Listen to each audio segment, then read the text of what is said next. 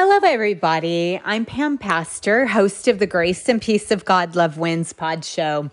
I'm thrilled that you found me, but more importantly, I'm thrilled that you found our Savior, Jesus. There is power in the name of Jesus when we all come together. And as we journey together, we will unleash discoveries of how to turn a heart of stone into one of moldable clay for the potter to transform.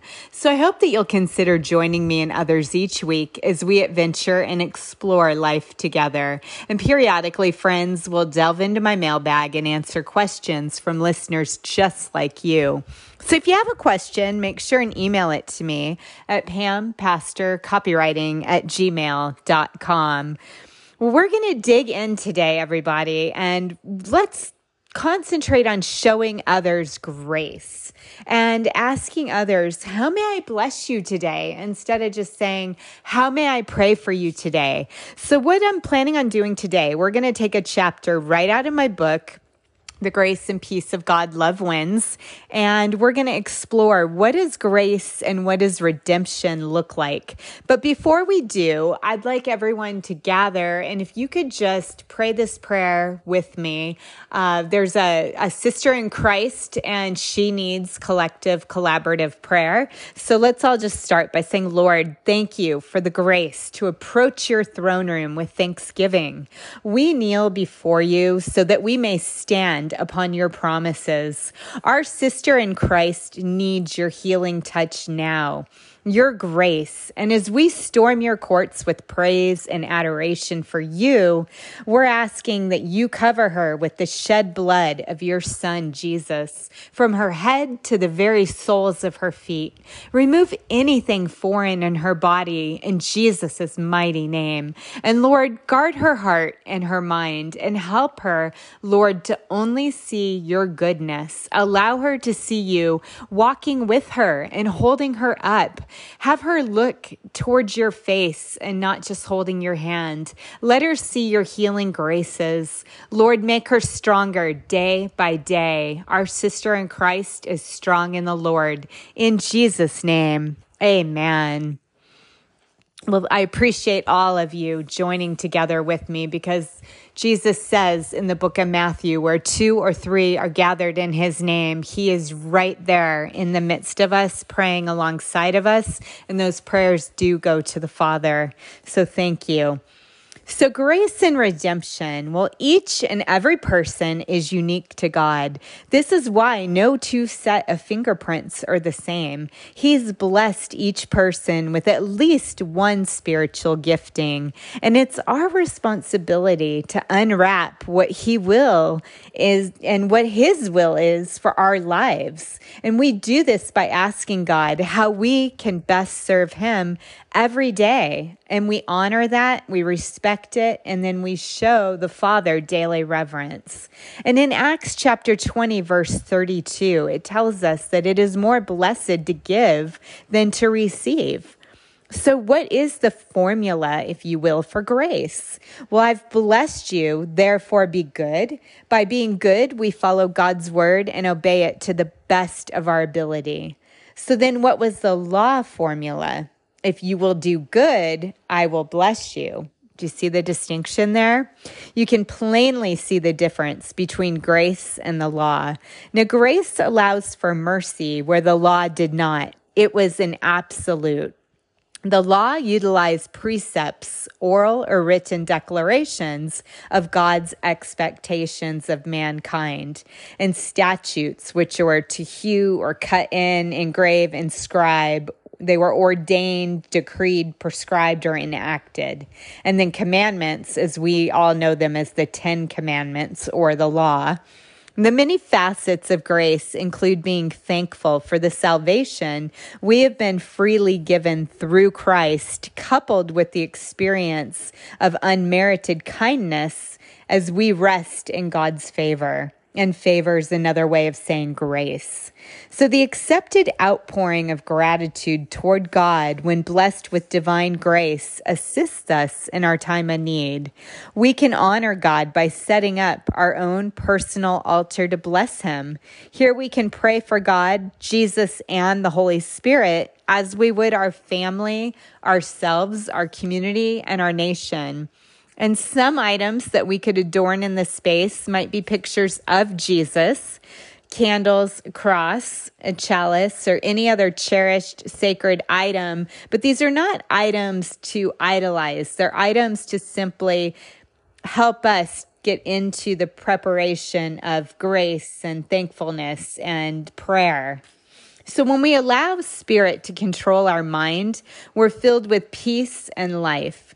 So we can pray, Lord, I give it all to you. Or pray, Lord, give me grace to love everyone in my life, even the difficult ones. And we all have difficult ones in life, don't we? We've been saved to serve. Never doubt your purpose in God's plan.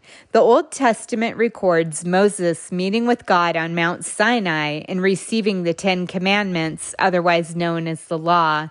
And you know, he had to do this two times because there was a point in time where Moses was angry at the people. He broke the tablets, and God, in his grace and his mercy, gave the tablets to Moses a second time, exactly as they had been inscribed the first. So, friends, I do have to add in here that if you're struggling, as I do at times, with feeling like oh, I didn't measure up with, and I'm getting more and more grace every day. It's normal. It's part of the human condition. So don't be too hard on yourselves. Now, many Jewish people thought keeping the law was the way to obtain salvation. In truth, Christ's crucifixion is the substitutionary payment made by God, providing grace through faith to all believers. Israel was already a redeemed community of people. In Genesis chapter 15, verse 6, we learn, and he believed in the Lord and he accounted it to him for righteousness. And righteousness, of course, means the approval of God. And as God's people, we, children of God, we are righteous because of what Jesus Christ did for us at the cross of Calvary. So that makes us approved by God. Noah was righteous because he believed, not because he built. Abraham was righteous not because he would become a father to all nations, but because he believed. Salvation was not because of the law, it was because of belief. Moses led people to God by acting as a faithful servant and instructing God's law to the Hebrew people. The Pentateuch, or Torah, which are the first five books of Moses, includes Genesis, Exodus, Leviticus, Numbers, and Deuteronomy. This was given expressly for the children of Israel. They lived in the land of Canaan, where many beliefs and practices of the Canaanites were wrong, such as practicing idolatry and immorality.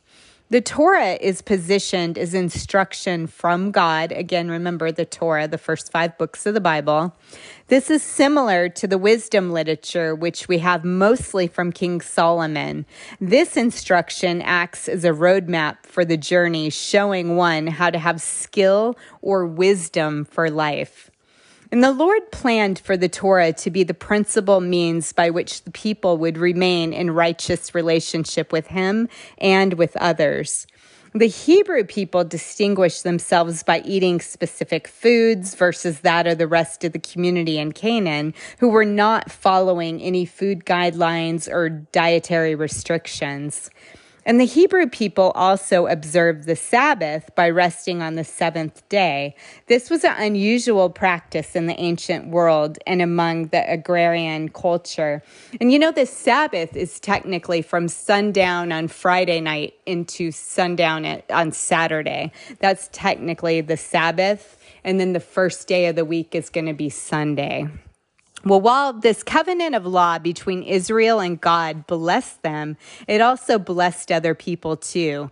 People witnessed the good and were moved to faith. The worship the Canaanites practiced was wrong, and the Torah provided extensive information for the tabernacle construction, design, the system of the animal sacrifices, the feast, and the festivals, which were many.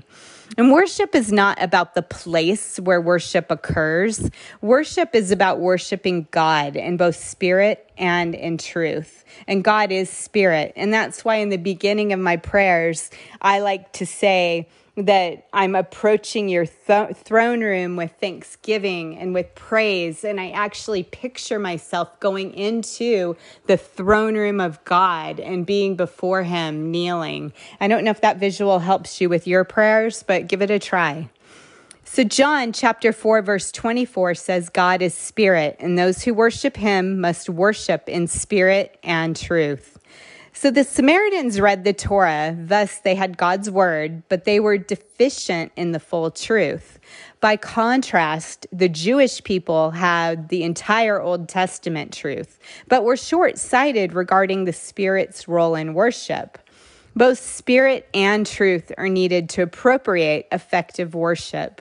And Jesus is this truth, and God is the Spirit. Together, it creates beautiful worship, and beautiful worship is therefore fashioned. And Paul had many enemies after his conversion on the Damascus Road. After all, he went from a chief Pharisee persecuting and killing Christians to one of the first evangelists for the spread of the Christian gospel. And if you think back to, if you know the story of Paul, he originates as Saul, the Pharisee. And, you know, that's one of those people that Jesus came in contact with. When Jesus came, he contacted, you know, immoral women, all kinds of sinners that the Pharisees absolutely would have nothing to do with. Well, Saul was in that category of this is a chief person murdering Christians and here, that's exactly who Jesus came to save. And then he was converted to Paul, if y'all know the story on the, the road to Damascus. So Paul had many enemies after his conversion on that Damascus road. And after all, he went from a chief Pharisee persecuting and killing Christians to one of the first evangelists for the spread of the Christian gospel. And that would be after Jesus got a hold of him.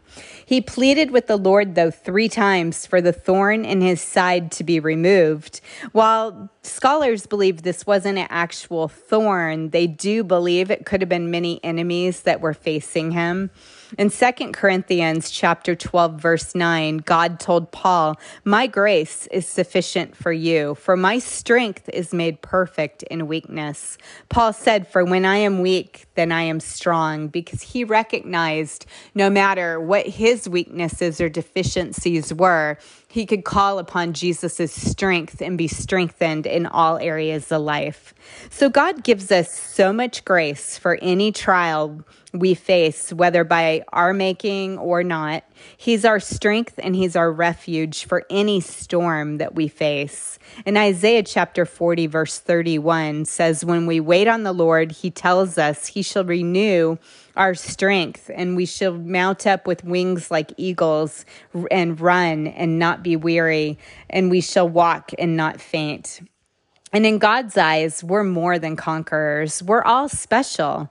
A friend of mine had a father who took each of his children aside and he said, You are my favorite. And this greatly enhanced these kids' lives by giving them an edge and a boost of confidence, allowing them to face challenges that would come their way. I mean, at the time, they didn't know that the father had done this with each of them, but they all felt special in their own right. In much the same way, this is what our Heavenly Father does for us. He tells us we're His beloved children, His favorite, His masterpiece. We shouldn't worry or be anxious about anything when He has our back. He tells us not to worry about the one who can kill us on earth, but worry about the one who could send our soul to hell. I agree. Pretty big difference. And in Psalm 23, here's what Jesus says The Lord the shepherd, well, this is written by David. The Lord the shepherd of his people, the Lord is my shepherd. I shall not want. He makes me to lie down in green pastures. He leads me besides the still waters. He restores my soul. He leads me in the paths of righteousness for his name's sake. Yea, though I walk through the valley of the shadow of death, I will fear no evil, for you are with me. Your rod and your staff, they comfort me. You prepare a table before me in the presence of my enemies. You anoint my head with oil. My cup runs over. Surely goodness and mercy shall follow me all the days of my life, and I will dwell in the house of the Lord forever. And you know, I read an interesting story concerning Psalm 23. It went like this During World War I, an infantry unit squadron that recited Psalm 23 together each morning was victorious, while the surrounding units suffered losses. They did not quote Psalm 23. It is a powerful prayer of protection for God's people who will be willing to recite it and believe on Jesus as their shepherd. And Psalm 23 tells us God is invested in each of us. He actively seeks us our fellowship with him is a top priority. And when one out of a hundred of his sheep are lost, he will actively search out the one lost sheep. And when found, even the angels rejoice in victory. So, men who live a victorious life learn to place a period at the end of God's word, not a question mark. He makes a statement. We are to have complete belief and a discussion. So the rod and staff here are dual symbolism. The rod means God's word, and the staff is the Holy Spirit. So when we pray authentically and we live in the present moment, we lack nothing. He doesn't ask me to have abundance, He insists on it with green pastures, leading us beside still waters, resulting in inner peace and tranquility, so we can hear God's still small voice when He whispers to us. When God says He restores my soul, divine vital energy flows into us, constantly regulating our physical, mental, and emotional activities. And that's why it's so important that in the book of Joshua, it says, Meditate upon my word. Do not let it depart from your lips, but meditate day and night.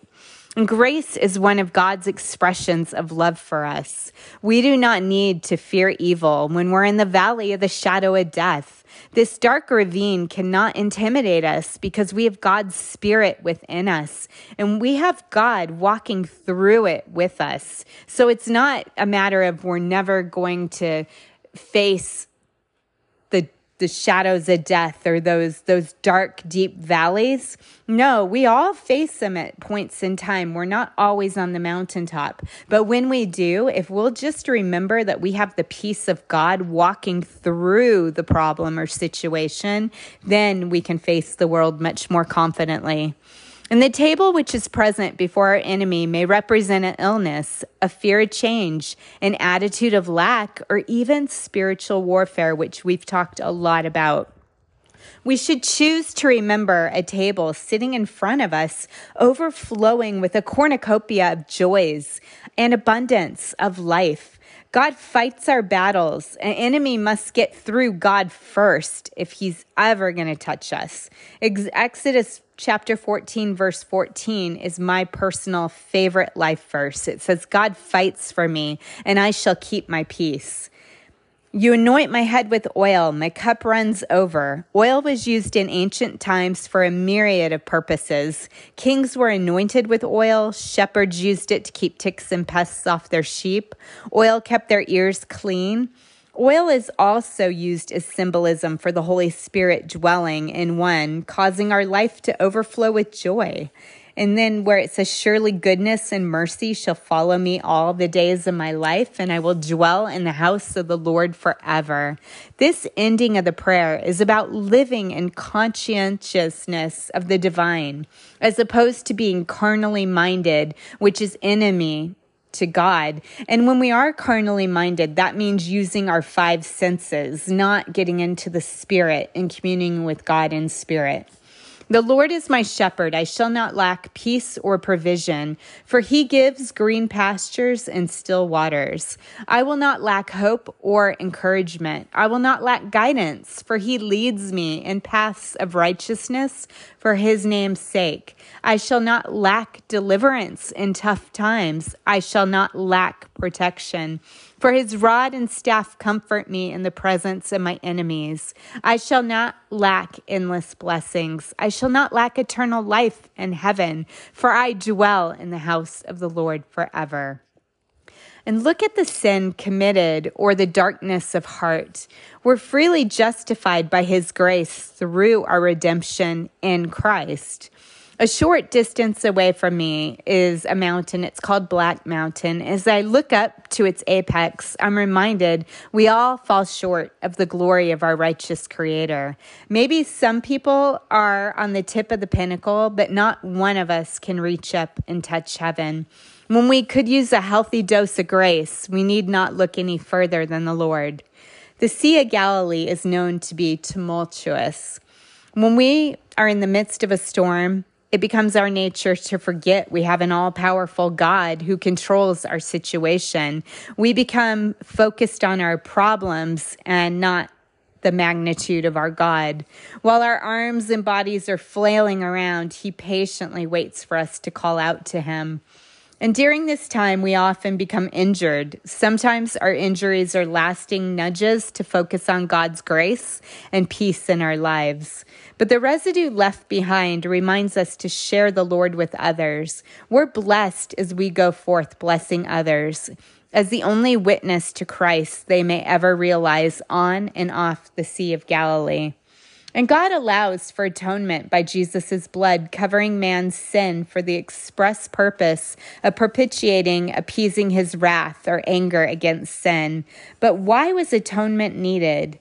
Atonement was needed to balance the charge that all men are sinners. And the atonement's necessary because of the holiness of God. God requires his justice in which every sin is judged. And he had to turn his back away from Jesus as Jesus hung on the cross because God cannot bear to be in the presence of sin. And Christ is that substitutionary sacrifice for man's sin. All men were deemed sinners at birth. It's our sin nature the minute we were born because of the fall in the garden of eden and in 1 timothy chapter 1 verse 15 paul called himself the chief sinner among sinners who christ jesus came into the world to save Paul spoke of election or choice in Ephesians chapter 1 verses 4 and 5. According as he hath chosen us in him, Christ, before the foundation of the world, having predestined us into adoption of children by Christ Jesus so we are Jesus's inheritance. We're his adopted children, but we are his children.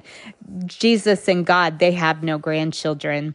We're called to believe, repent, and be saved. This general call is an outward call to all men. And John the Baptist said to the religious leaders who came to his baptism, Therefore bear fruits worthy for repentance. In other words, prove that you've repented by your good works. Man needs God to rescue him. According to God's word, man is in a desperate state. He's dead spiritually and in need of being converted. Paul said, In you he made alive, who were dead in trespasses and sins, and were by nature the children of wrath. We find in the Old Testament, man was spiritually dead and unable to commune with God because of his utter selfishness. Therefore, being deceived about his true condition, disobedience abounded, and God's eternal anger was upon him. But belief in Jesus is an internal evidence of man's conversion. A man who has sinned may be pardoned from past sin, but this doesn't deal with the ongoing relationship with Christ. Justification deals with both previous and future sin. Man is counted as righteous, though not that he is righteous because he believes in Christ. Redemption makes man a child of God. Adoption makes him a son of God and gives him the rights of sonship. The Bible is useless to you unless you put it into practice. So, what is redemption? It's the deliverance from sin.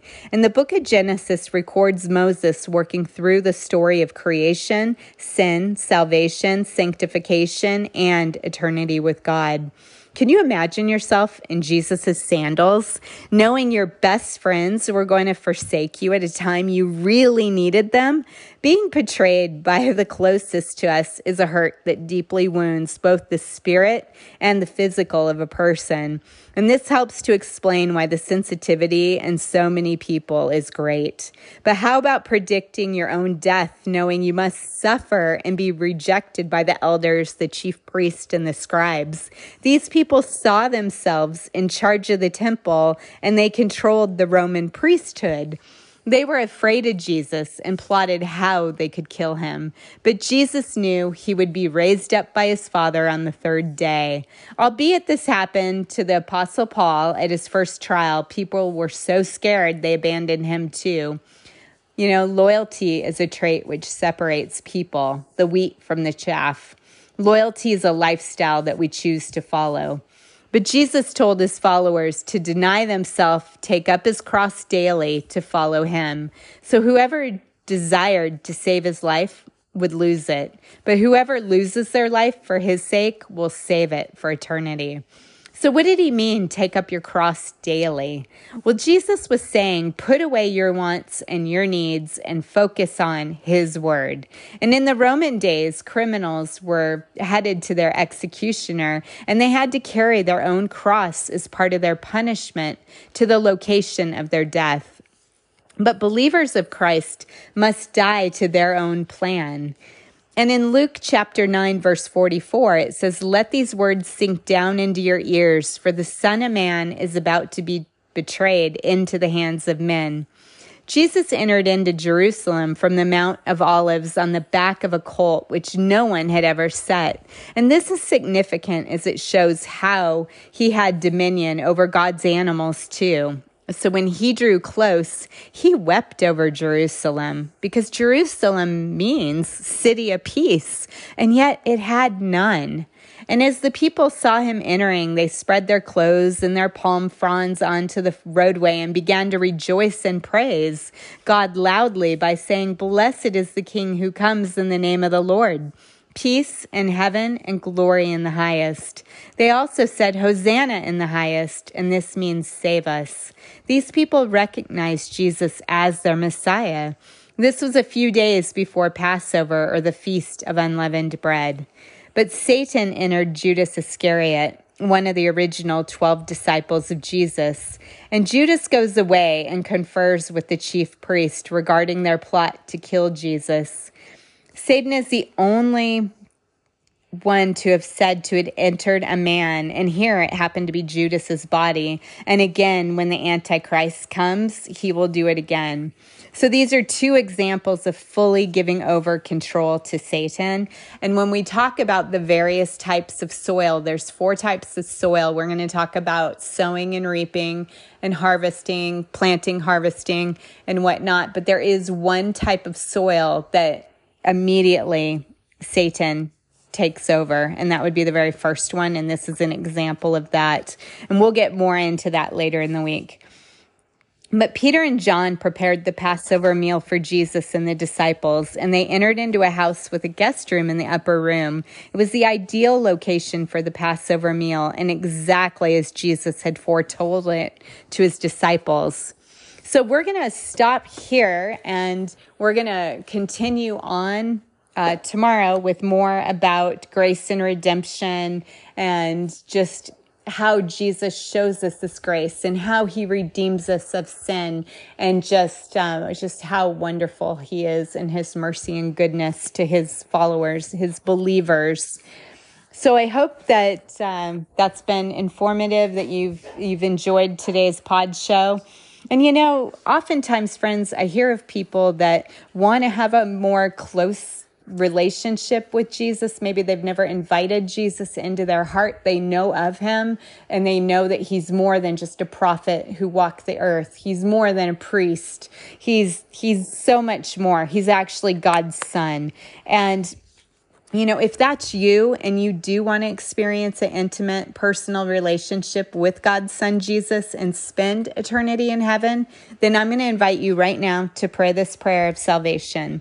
Just say, God, I missed the mark. I'm turning away from my sins. Come into my heart.